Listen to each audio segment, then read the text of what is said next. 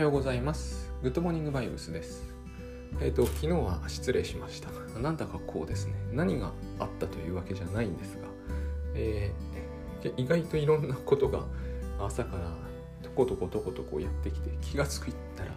ほぼ夜になっていて、これに、まあ、モーニングは相当夕方でもやるんだけれども、ほぼ夜夜だったんで、モーニングは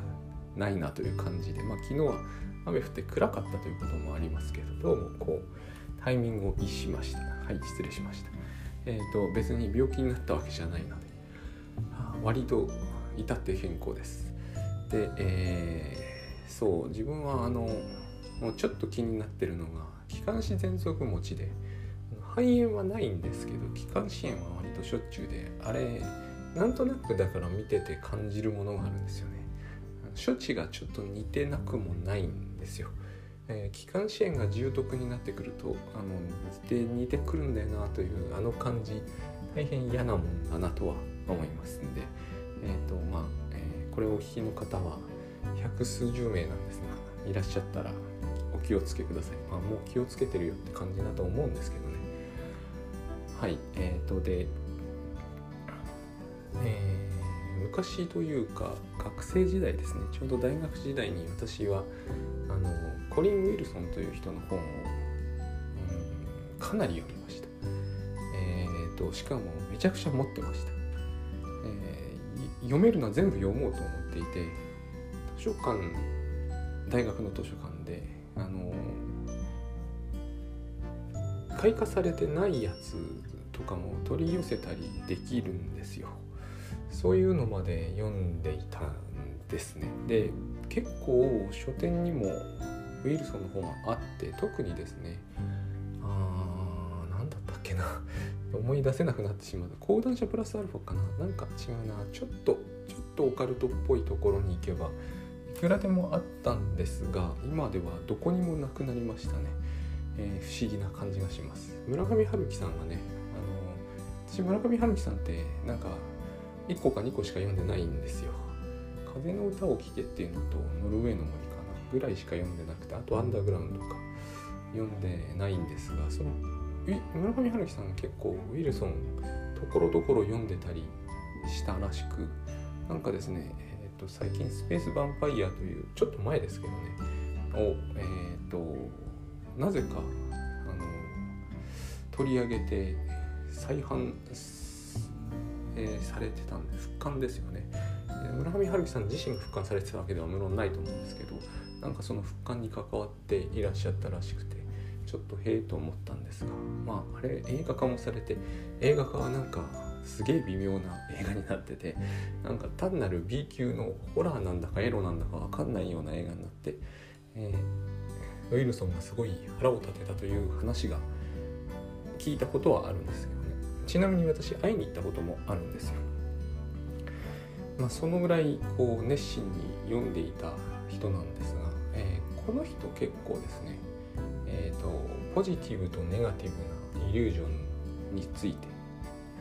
ですね意味付けについてをすごくこう主要なテーマにしていて多分もし名前をご存知の方がいたら、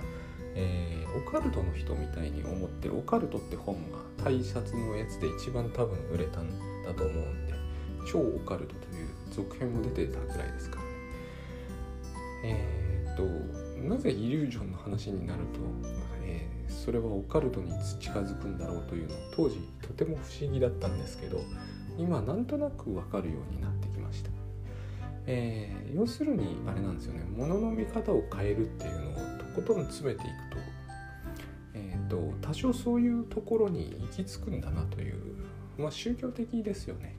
ただ物の見方を変えるっていう話をすると途端にこうなんかねいろんな方面と議論になりやすいんだけど物の見方が変わるってことは実際しかしありますよね。その辺をあのウィルソンという人は、えー捉えて書くのが上手で、えー私が今でもはっきり覚えてるのが2つエピソードがあってですね。一つがあの僕も本の中で時々書いてるんですがえっ、と暑い日に、えートラックに乗せあの相乗りさせてもらうってやつですよね。ヒッチハイク、えーしてた時の話なんですけども、えとにかくこう暑くてまあうんざりだったと。まあそのいろんいろんなところでそうなんですけども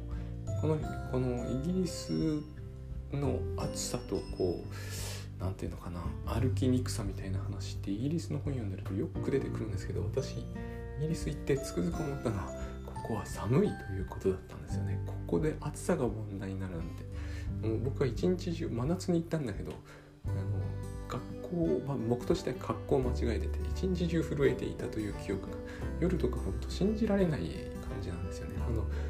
北海道の夏みたいだなと思いました。私北海道生まれなんで。寒いのはとても嫌いなのであのそうだから暑さがこんなに盛んに問題視されるのが不思議でしょうがないね。フランスの小説もそうですよね。汗だくになりますとか絶対汗だくになんかならないと思うんだけれども。まあそれはいいんですがその暑いうだるような暑さの中で、えーと、トラックに相乗りしたんだけれどもまあ全然嬉しくないですよねその行き目的も旅の目的も嬉しくないものだったらしいんですよ。えー、なんかねあの再婚する奥さんの、えー、実家が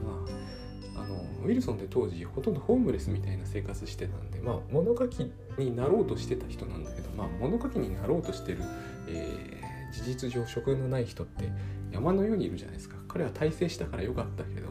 まあ奥さんえー、しかも婚約者がいた奥さん奪った学校になっていたんで実家の人は怒りますよね。それで釈明しに来いというそれだったみたいなんですよ。それでそのすごい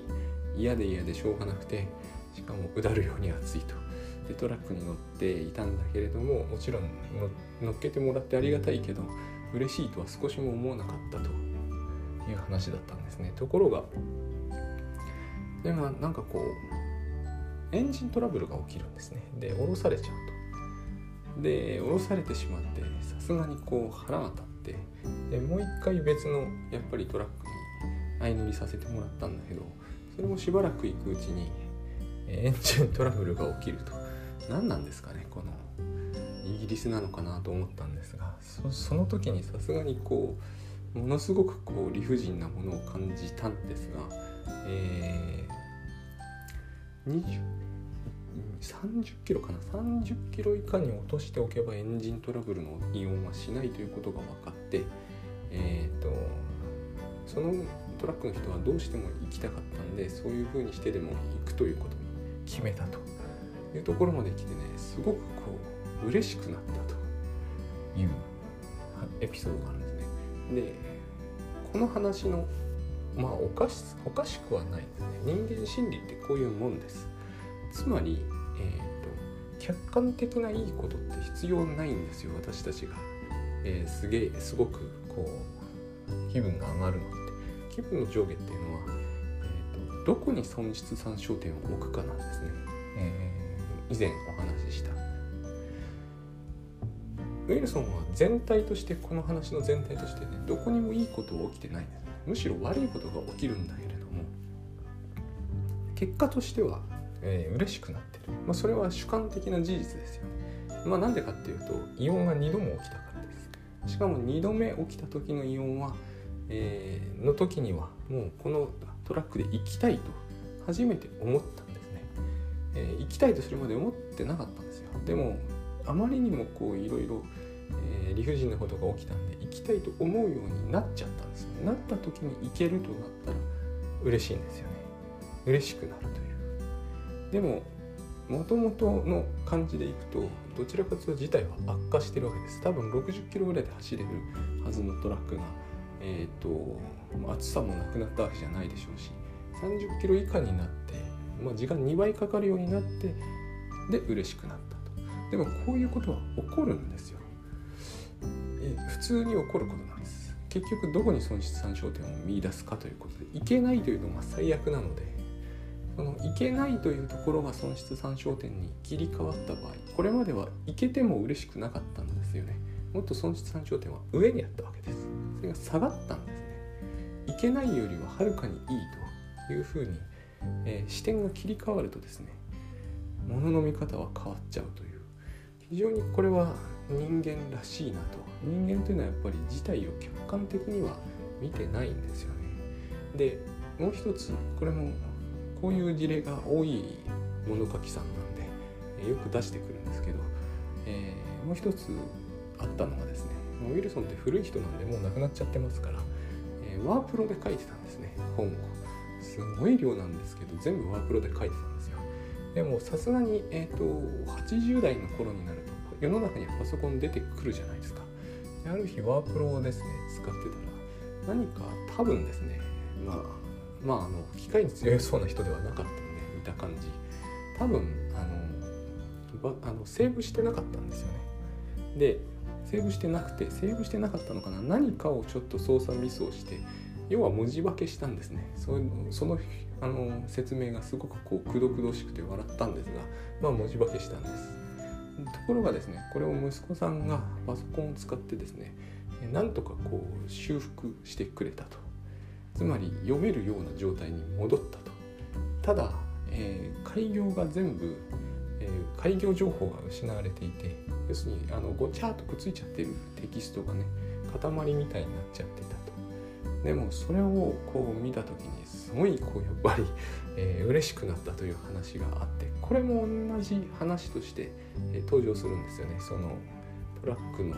イオンの話と。これも確かに同じですよね。事態は悪化してるのに基本テンションは上がると。つまり私たちが損得とか、えーと、幸不幸だと思うものは客観的な事情と直接関係あるようで微妙にそこにズレがあってこれもやっぱりさっきのあれなんですね。損失参照点の何に損失を置くかで多分きちっとなってるところを子供かなんかがいたずらして全部開業取っちゃったらこれは腹が立つと思うんです。なぜならばきちっとなっている文章が損失参照点だからですよね。それよりも切り下げられると腹が立つ。けれども、えー、一旦文章は全部文字化けして失われたと、えー、そういう恐ろしい事態になった。多分67万字書いてたと思うんですよね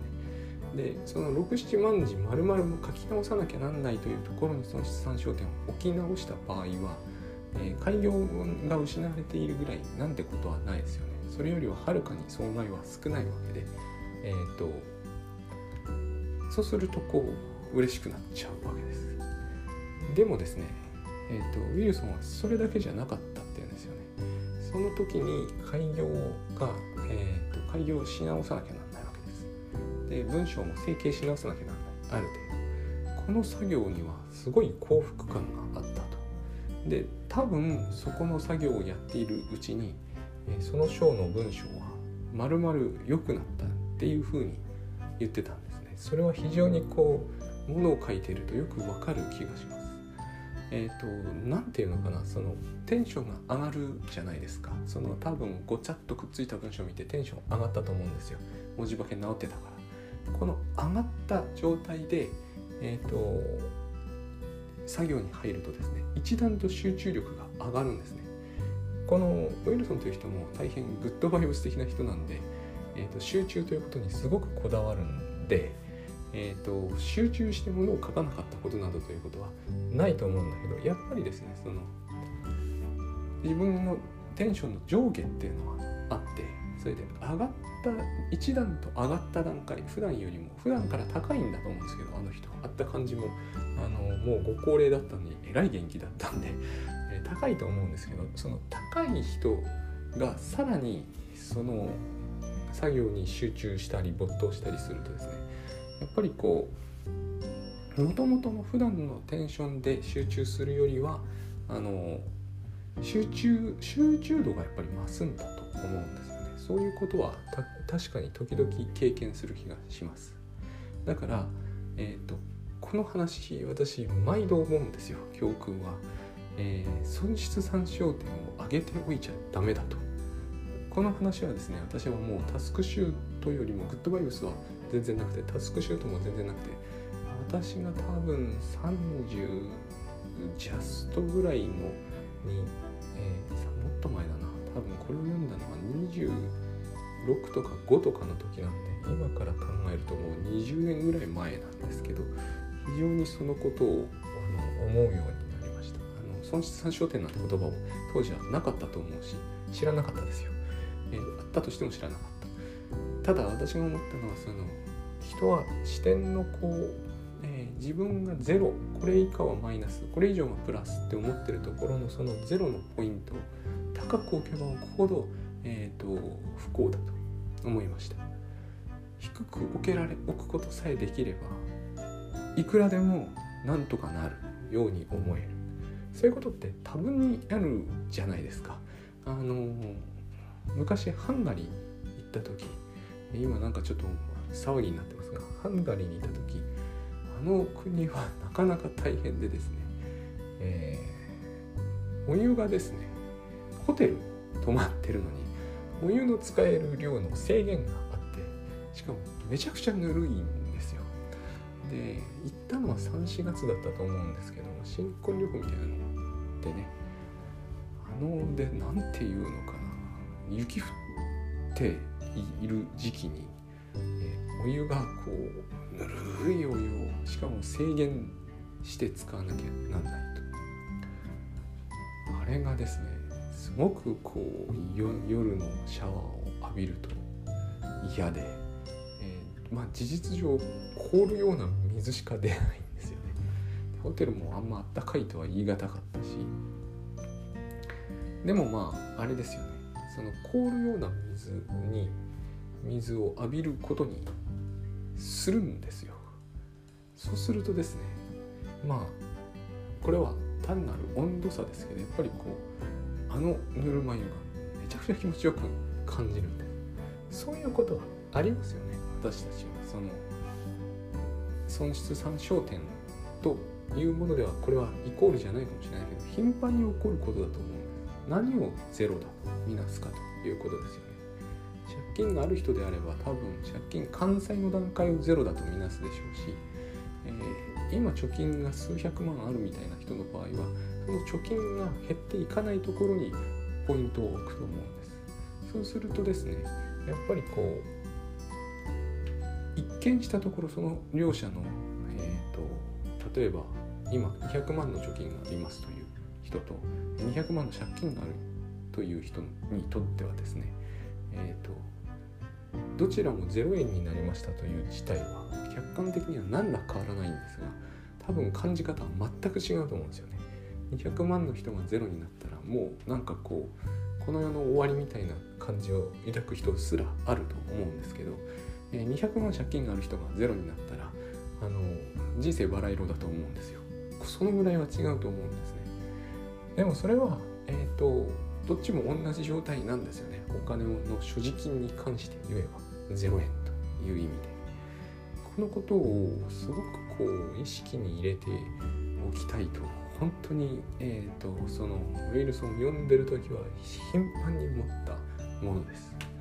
やっぱりそのつい自分は客観的に自分が不幸だと思う癖があったんですよ。まあ学生なんてそんなもんです。今だってそうです。0円不幸ってなるじゃないですか。でもそれはすごくこうまあ損失参照点による感覚に左右されがちで全く違う視点をいくいつでもいくらでも取りうる気がするんです。だってえっ、ー、と借金の額は様々ですね。人によっては億みたいな人だっているわけじゃないですか。その人と比べてもしょうがないって言われるかもしれないですけどそういうことではないんですよね。その主観が客観的な感情を抱いちゃうということの問題なんです。所詮主観なんですよ。ど何にせよどうにせよ。まあイリュージョンなわけですよね。そこのどこにも客観性はないのになんか急にですねいやこれは客観的に問題だよって言い出す時があるんです。えー、イリュージョンかもしれないけどって言った時は要注意だと思ってイリュージョンなんですよそこが違いなんだと思うんですよね。えっ、ー、と30キロ以下のうだるようにまあどうしてもイギリスのあの状態にうだるようには合わないと思うんですけどそう書いてありましたからね。30キロ以下のうだるように熱いトラックの助手席に乗って嬉しいと思えるどうせあんまり嫌な匂いとかもするでしょうしね。誇りっぽいですしね、えー、嬉しいと感じるはずはない。客観的に当然そうだと言われてもですね嬉しいと感じてしまうんですよね。そういうふうに嬉しいと感じそうな人ではなないんですよ彼は。でもやっぱり嬉しいと感じてしまうんですよね。その辺のメーターはその現実とこうしてなんかいないんですよね。それをえっ、ー、と特に今のような時にはえっ、ー、と頻々と思い出したりというふうに思うわけです。